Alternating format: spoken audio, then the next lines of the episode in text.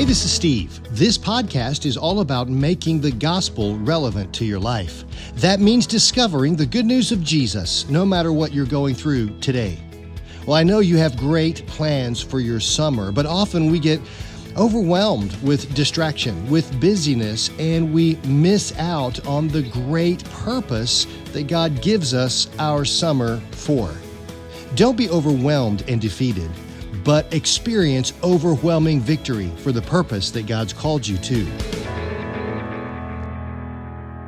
So it had been just three years since the people of Israel had been rescued by God from Egypt. In those three years, they saw a lot of things happen. God did a lot of things for them. Obviously, before they even left, they were protected from the plagues that God sent.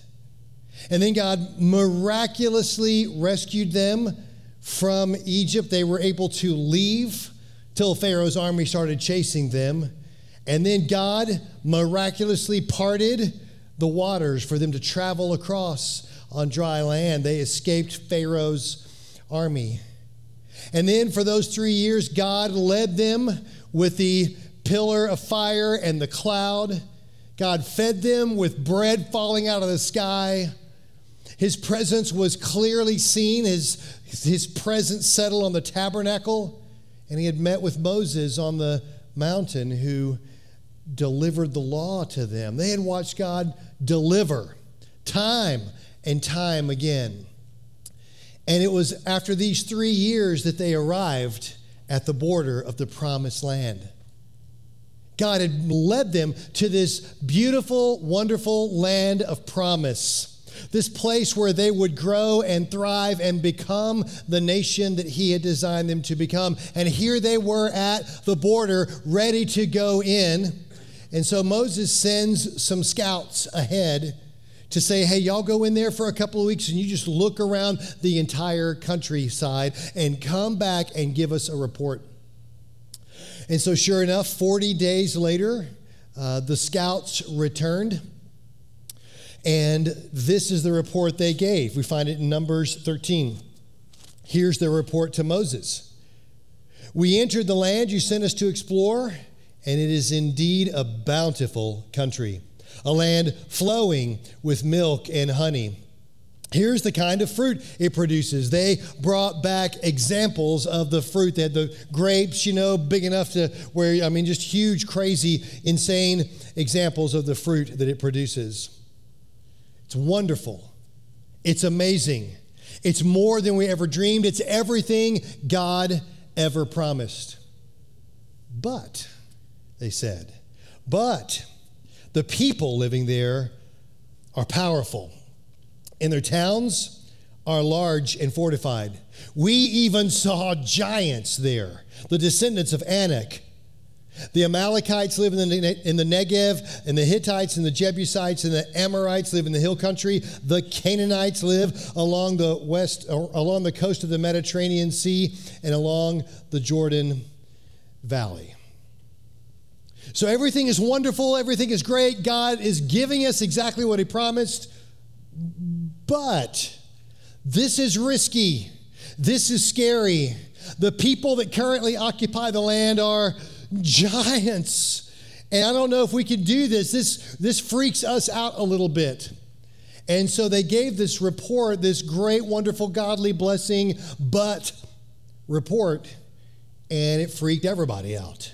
Everybody begins crying and whining. They're scared. They start saying things like, oh, yeah, great. Uh, God gave us Moses, and Moses led us all the way here just to be destroyed.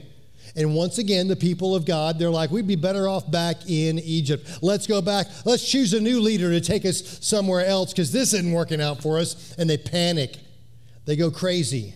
They even start talking about killing Moses because he's such a bad leader, apparently. Caleb and Joshua were two of the scouts, and they begged the people not to respond this way, but to obey. In Numbers 14, 7, says, The land, they say this, the land we traveled through and explored is a wonderful land. And if the Lord is pleased with us, he will bring us safety, safely into that land and give it to us. It's a rich land flowing with milk and honey. Please, they're begging, please do not rebel against the Lord. And don't be afraid of the people of the land. They might be giants, but they're only helpless prey to us.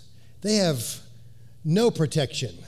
Their cities might be fortified, but they have no protection because the Lord is with us. Do not be afraid of them. They begged the people to obey rather than to rebel, but the people wouldn't hear it. They wouldn't hear it. They continued to rebel, continued to call for the death of Moses, and they decided not to claim the promise that God had given them. And so, sure enough, God tells them, okay, you're not going to go in now? Listen, you're going to go in. I'm going to get my will, but it's going to be 40 years. And instead of claiming the promise, instead of moving into the land flowing with milk and honey, you're going to wander in the desert for 40 years. And everybody in your generation must die before your people get to go in. They wasted the opportunity because of doubt and fear. They didn't want to take the risk, so they wasted 40 years and thousands of lives. They missed out on the glory that God had for Himself through them. We started this message series last Sunday, and the thing I wanted you to learn last week is also the first blank on your page this week. And here it is that glorifying God is my summer's purpose. The whole reason God created June of 2022 is so that He could glorify Himself through you and through me because He owns my summer. He owns your summer, am I right?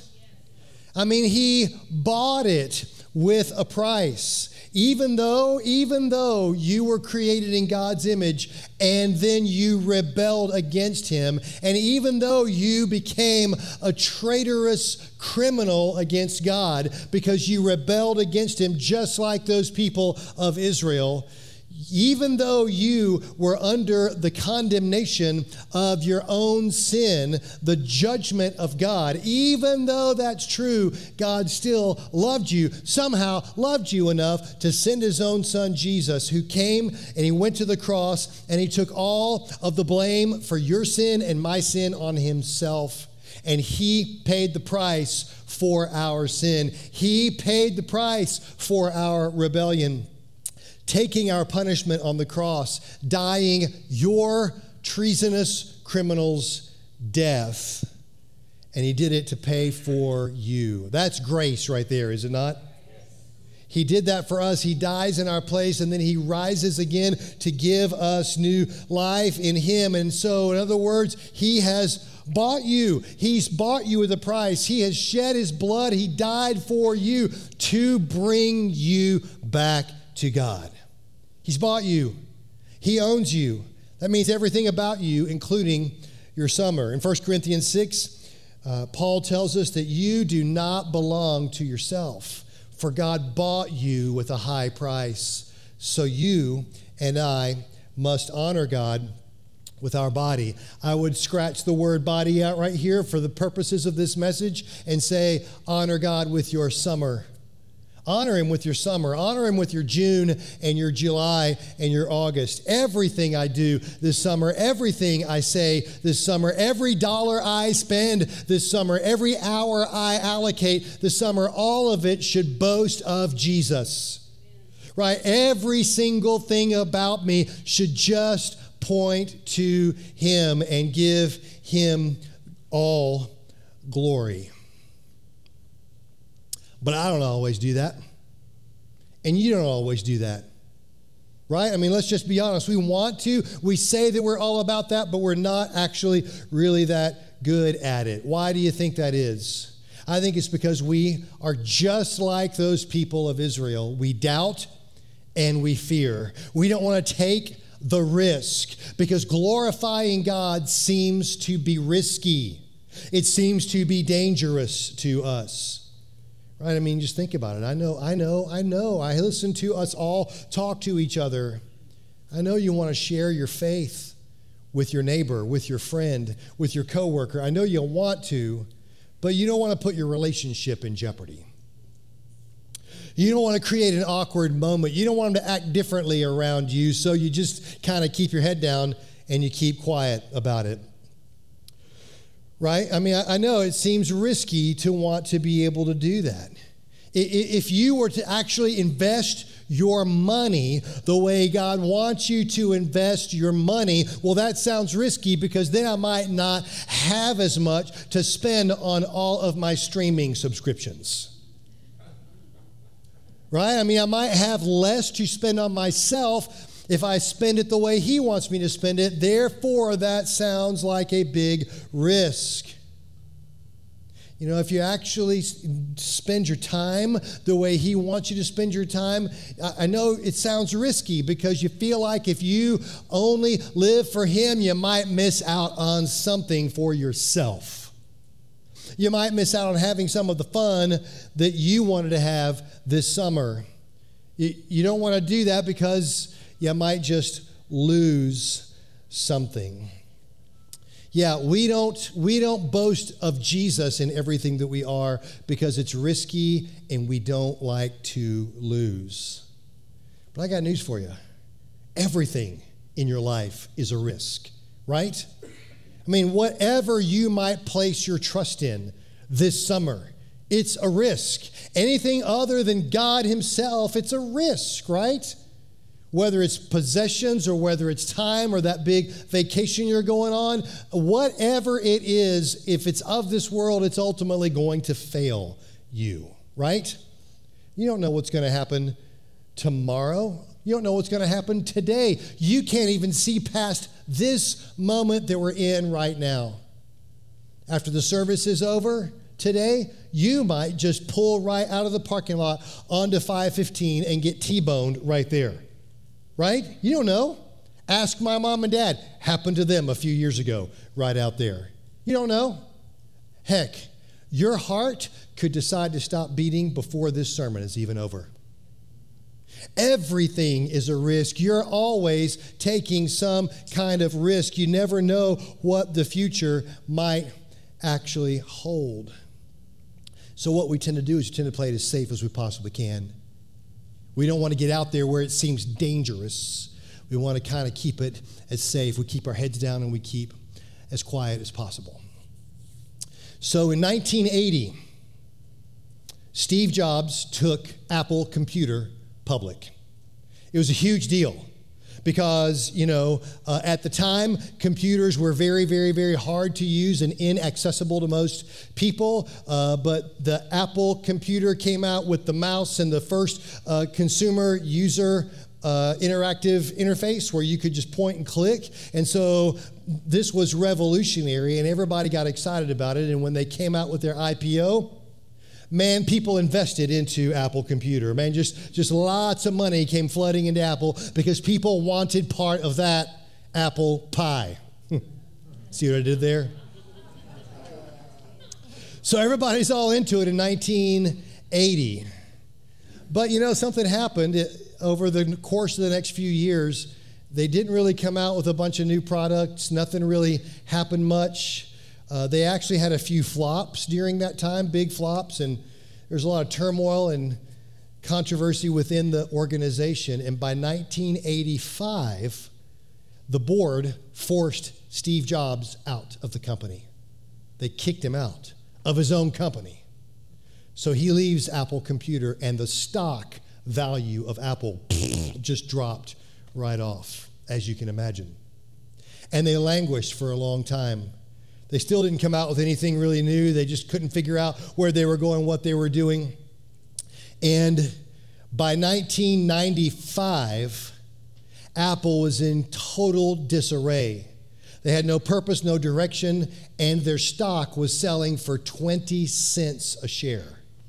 Everybody was dumping it, trying to get rid of it. Nobody wanted to get stuck with Apple stock by 1995. I mean, they just about couldn't give the stock away.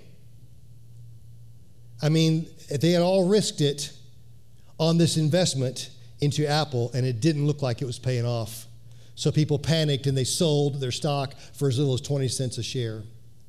But little could they know in 1995 that two years later, in 1997, Steve Jobs would, in fact, return to Apple. And it was after his return that Apple came out with the iMac, the iPhone, and the iPod, not in that order. But they came out with those devices, and their stock skyrocketed, skyrocketed. It went from 20 cents a share to splitting seven times and now being worth over $170 per share. And if you bought stock back then, you would have had seven times as much at a much greater value. So much so that if Ken Can had invested $10,000 into Apple in 1980, and buckled his seatbelt and hang on, just hung on through all those really, really bad, bad years, if he'd have just hung on through the 80s and the 90s and into the 2000s, if he was still holding on to that $10,000 worth of stock today, that initial investment of $10,000 would today be worth $6.7 million. What? So if I could go back in time, who wishes they could just go back to 1980 right now with a little cash in your pocket? Wouldn't that be great? I would beg anyone, I would beg anyone at that time now, knowing what I know now, I would go back and say, I know it's a risk. And trust me, it's going to get really hard. It's going to get to be about 1990, 92, 95, and you're going to wish you'd have never bought this stock. It's going to just, just bottom right out, but hang on. Because by the time you get to 2022, you're going to be worth millions. Just hang on. You see, here's the thing risk is only a risk because we don't know what's going to happen next. Right? Risk is only a risk because we don't know what's going to happen. We can't see tomorrow, we can't see the future. Yeah, in hindsight, knowing what I know, yes, I would invest. But back then in 1980, hey man, that was just a big gamble. We're willing to jump in both, with both feet if it's a sure thing, but if it sounds a little risky, the answer is going to be mm, no. We can't see past tomorrow, but here's the truth, and it's the next blank on your page God cannot risk and he cannot fail. You hear me? God cannot risk and he cannot fail. We can't see past right now, but God knows it all, sees it all. God's in charge of all of it, and his will gets done. Am I right? That was pretty tepid. I'm glad I serve a God that cannot risk, cannot fail. I'm glad I can place my faith in something much more stable than Highway 515, much more stable than Apple Computer, much more stable than the economy right now, much more stable than our government, much more stable than any of the relationships I've got. I can trust and I live for, and I can give my summer to a God that cannot risk, cannot fail. Praise the Lord. That's why James writes this. He says, Look here, you who say, Today or tomorrow we're going to go to a certain town, we'll stay there a year, we'll do business there, we'll make a profit. Well, how do you know what your life will be like tomorrow? Your life is like the morning fog. It's here a little while and then it's gone.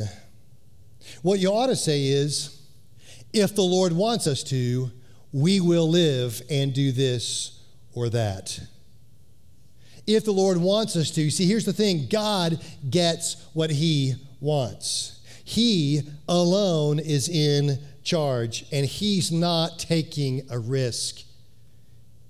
Jonathan, when He let Jesus go to that cross, He was buying you back. And it was no gamble. He was not taking a risk on you. He knew exactly what he was getting. He knew exactly what you would become. He knew exactly what the fruit of that decision to let his son die on the cross would be. God did not take a gamble on anybody in here. He knows exactly what he is getting out of you. Are you willing to give him everything he deserves to get? That was tepid again. Just tepid again. God will do what he wants to do. Listen, here's the thing if God is going to get his glory, how can we lose? If God is going to win no matter what happens, how can we lose? Right? If he is the same yesterday, today, and forever, if he is the Father of all lights, if he is the, the giver of every good and perfect gift, how can we lose? No matter what happens, up or down, good or bad, economy or not, T bone or not, whatever it is, if he's getting the glory, how can we lose? But wait a minute. Let me just ask this question Isn't losing kind of the whole point here? Isn't losing kind of the whole objective of the Christian life? Jesus tells us in Matthew 10, he says, If you refuse to take up your cross and follow me, you're not even worthy of being mine. If you cling to your life, if you try to hoard it all to yourself, you will lose it. But if you give up your life for me, you will find it. Isn't the whole objective to say, I'm giving up myself, I'm losing myself. I'm willing to take the risk because I actually believe in Him more than I even believe in myself. Isn't that the whole point? So, when it comes to your summer, here's the next blank on your page. When it comes to your summer, losing and wasting are not the same thing. Losing your summer and wasting your summer are two very different things. Losing your summer means letting Him have it to do what He wants with it. God, you are the God of my vacation. You're the God of when school is out. You're the God of my time with my kids. You're the God of the way I spend my money. You're the God of the way I do everything I do this summer. That's losing your summer. Wasting your summer, on the other hand, is missing out on your summer becoming everything God designed it to be. Wasting your summer is coming right up to the edge and saying, No, I'm going to do what I want to do, and missing out on Him getting the glory that He wants to get through you. In other words, it's better to lose your life than to waste it. Hear me? It's better to lose your life than to waste it. Let me just kind of give you a couple. I was trying to think of some biblical examples of this. So I thought about David, you know, King David in the Old Testament. Uh, he had his conflict with the Amorites, and uh, they were building an army, massing a group of people to come and fight against uh, the people of Israel.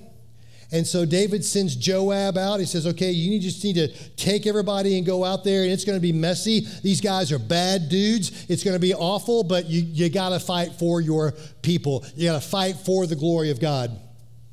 So he sends Joab out to do this. In 2 Samuel 10, says, When Joab saw that he would have to fight on both the front and the rear, in other words, they get surrounded, and it's going to be a two front battle. It's going to be kind of maybe hopeless. It says that Joab chose some of Israel's elite troops and placed them under his personal command to fight the Arameans in the fields. He left the rest of the army under the command of his brother Abishai, who was to attack the Ammonites. And here's what he tells Abishai He says, If the Arameans are too strong for me, then you bring your guys, you come over here and help me.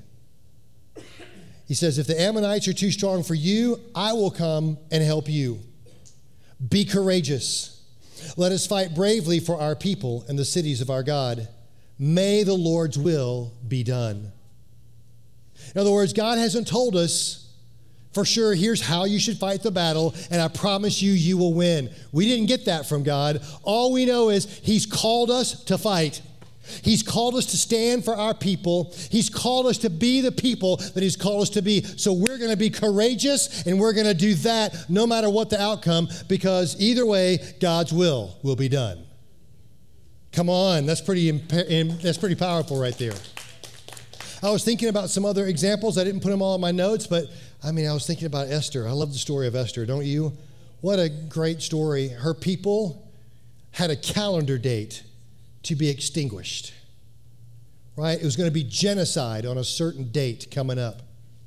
And only the king could change the law. And Esther was the queen. I don't know that we would say queen today. We'd probably say something more like she was a member of his harem, but she was the queen and only she could speak for her people. She was a secret Jewish queen. And nobody wanted to go talk to the king because everybody knew that if you show up in the king's presence unsummoned, even if you're the queen, you show up without being summoned, you can be killed immediately just for having that kind of arrogance. And so Mordecai, her relative is saying, You got to go to the king, you got to go to the king, you got to talk to him on behalf of all of us because we're all going to get killed on this one day if you don't talk to the king and get him to change his mind. And her response was, If I go before him, I'll get killed. He's going to have me killed right there in, the, in his presence. But she decided that only she could go and that she must stand and she must speak for her people. And what did she say? She says, If I die, I die. But God's will will be done. Yeah, she was willing to take the risk and be the person that God had put her there to be. I think about Shadrach and Meshach and Abednego, right? Here they were, these good Jewish boys in the foreign land, and and everybody was called to bow to the big idol whenever the music played, and they wouldn't bow. They knew who they were supposed to bow to. They didn't bow to some idol, they bowed only to God. And so they got arrested for not worshiping the big totem pole, and they got dragged in front of King Nebuchadnezzar. And Nebuchadnezzar's like, okay, I'm going to give you one more chance. I'm going to give you one more chance. You recount your, you, sorry, you recant your belief in God and you, you bow to the big idol that we've set up. And you know what they said? They said, We don't answer to you, we answer to God. And he's like, What? I have to kill you. I have to throw you in this fiery furnace if you don't worship the big golden statue. And they said, You know what they said? They said, God can rescue us. And even if he doesn't, we're still never going to bow to your idol. And that's taking a risk, is it not? That's taking your risk. That's being willing to stand and to give glory to God. It's amazing. I can think of several others, but one of my favorites is the Apostle Paul, who spent his life risking it for the gospel. Right? Everywhere he went, he would just kind of arrive in a town and kick the door in and preach the gospel until he got arrested and beaten and thrown out of town. He'd go to the next town, kick the door in, preach the gospel, and do it all over again right? And his life became more and more and more in danger. So, so at one time, he's finally he's kind of making his rounds on his trip and he's coming back. He's heading back toward Jerusalem. And the people stop him, his people, the people that love Jesus and love Paul. They stop him. They're like, hold on, hold on, hold on. We know what's up in Jerusalem. They're out to kill you if you go to Jerusalem, you got to stop. If you go to Jerusalem, they're going to arrest you, they're going to beat you, they're going to torture you, and then they're probably going to kill you. Do not go to Jerusalem. Please do not go. They're literally crying and begging Paul not to go to Jerusalem because they're going to kill him there. And in Acts 21, Paul responds to them. He says, Why all this weeping? You're breaking my heart. I am ready not only to be jailed at Jerusalem, but even to die for the sake of the Lord Jesus. So Luke writes, when it was clear that we couldn't persuade him, we gave up and we said, The Lord's will be done. Wow. That's taken a risk for the glory of God. Boy, that's why I, I want to be like Shadrach, Meshach, and Abednego. I want to be like Paul. I want to be like Esther. I want to be like Joab. I, I just want to say God's will be done. I'm just going to be who He's called me to be, and His will be done. I'm going to I'm going to live my summer the way He calls me to live it. His will be done. No matter what it does to me, all I know is He's going to get the glory out of my life. That's the way I want to live. And I promise you, if you live your life that way, it doesn't ever make you a hero. It makes him the hero. It makes him the hero. When you are willing to lose your life for his sake, that's when he gets the glory. That's when he gets the honor. That's when he gets the praise. In other words, next blank on your page risk is about God's value, not my valor. I'm not doing this. I'm not doing this because I just want everybody look at me, look at me, look, I'm the hero. I, am I'm, I'm risking it all. What are you doing? You know, uh-uh. It's all about him getting all the glory. It's about how valuable he is. In other words, is he worth it? Yeah, I mean, is he worth it?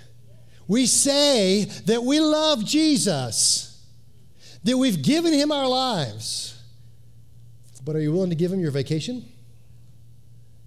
I mean, are you willing to give him your time off school?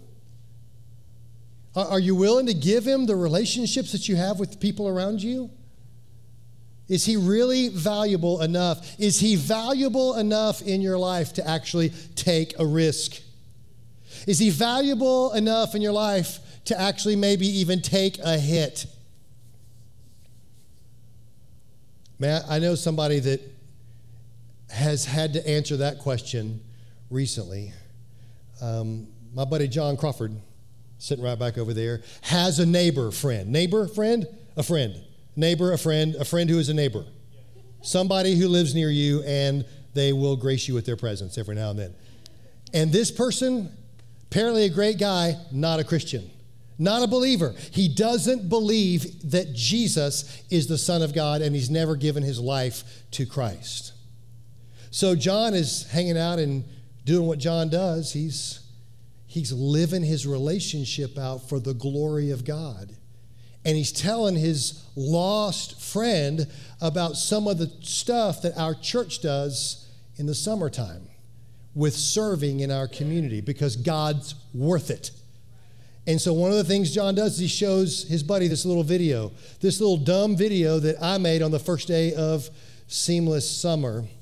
I'm glad I posted it on Facebook because that's how he showed it. So I just I just captured some video of some of the kids that we serve out at Tower Road uh, each day during the week in the summertime. Uh, these are the kids that uh, make sure that we make sure they get fed in the summertime.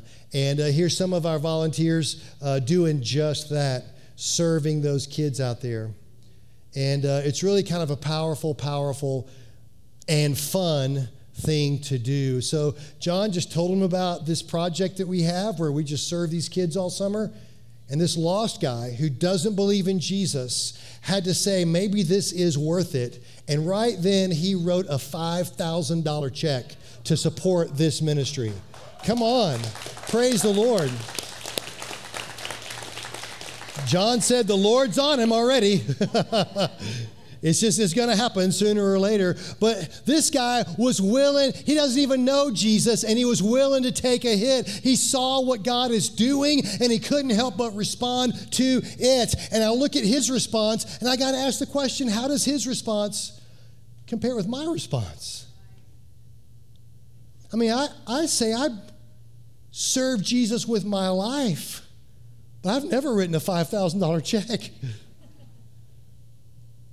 I, I say I serve Jesus with my life, but I, you know, I don't make it out there to Tower Road every day. Some days I'm busy with other things.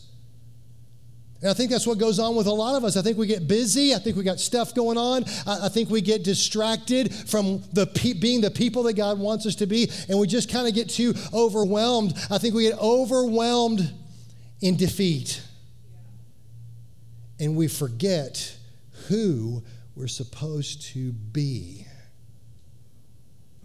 What's it like to be overwhelmed and defeat? I say overwhelmed. I mean, I know.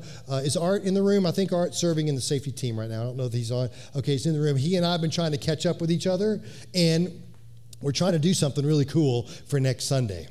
And we've been trying to catch up with each other on the phone. And I called him, and then he called me back, and now several days have gone by, and I didn't call him back. And I finally caught back up with him this morning. I'm like, "Hey, I'm sorry. I'm so, I got busy. I just got really busy. Uh, we've had kids uh, in the house, grandkids in the house, sickness in the house, and we're redoing our kitchen in the house, and I mean, just everything going on. And I just didn't have time to do what God wanted me to do this summer. I got overwhelmed in defeat. You been there?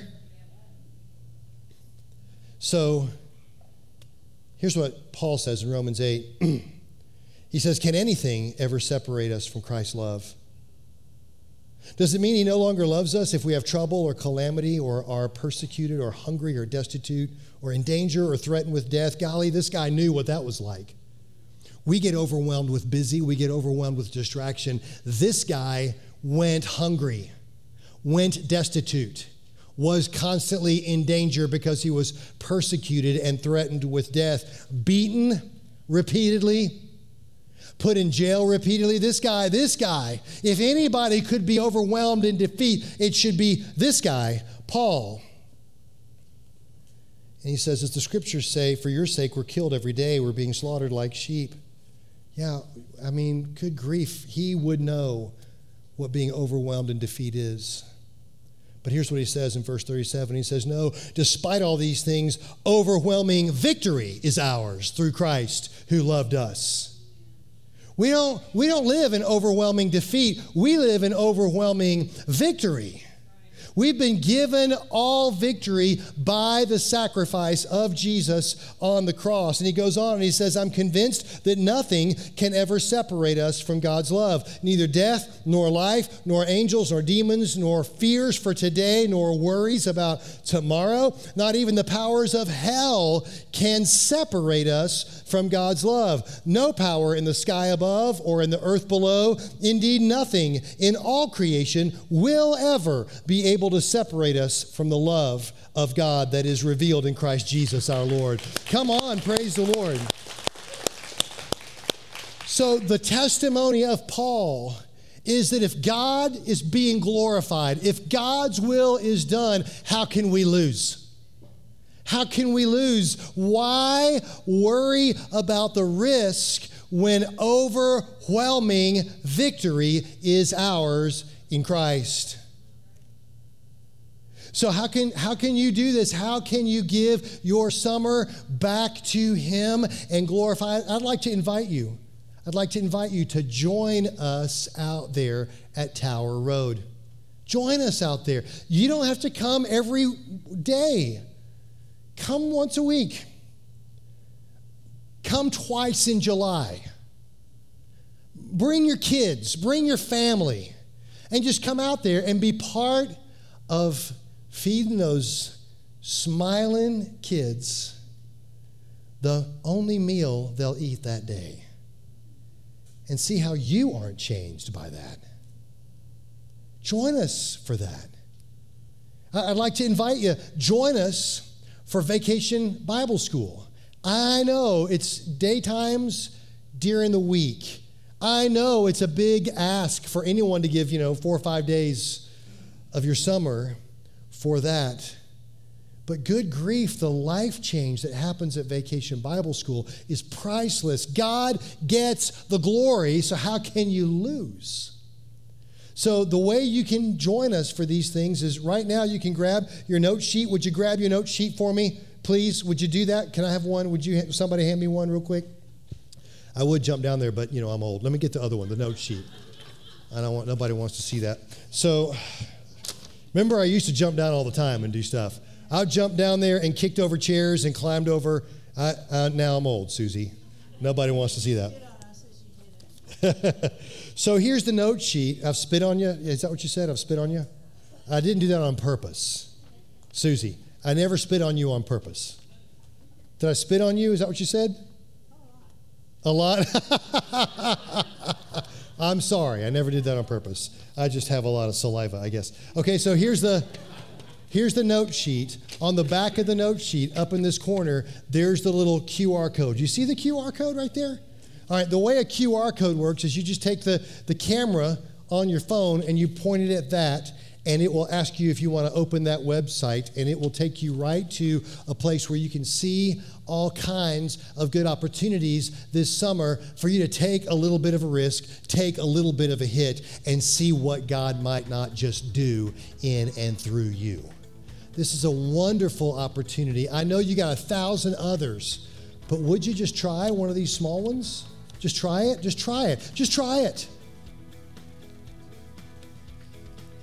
Because we want to see God get the glory. He is worth it. Come on, I know He's worth at least one or two days of your summer. I know He's worth at least a couple of hours out there at Tower Road this summer. Because, last blank on your page, He gives me overwhelming victory. He gives me overwhelming victory in Christ because of who He is and what He's done.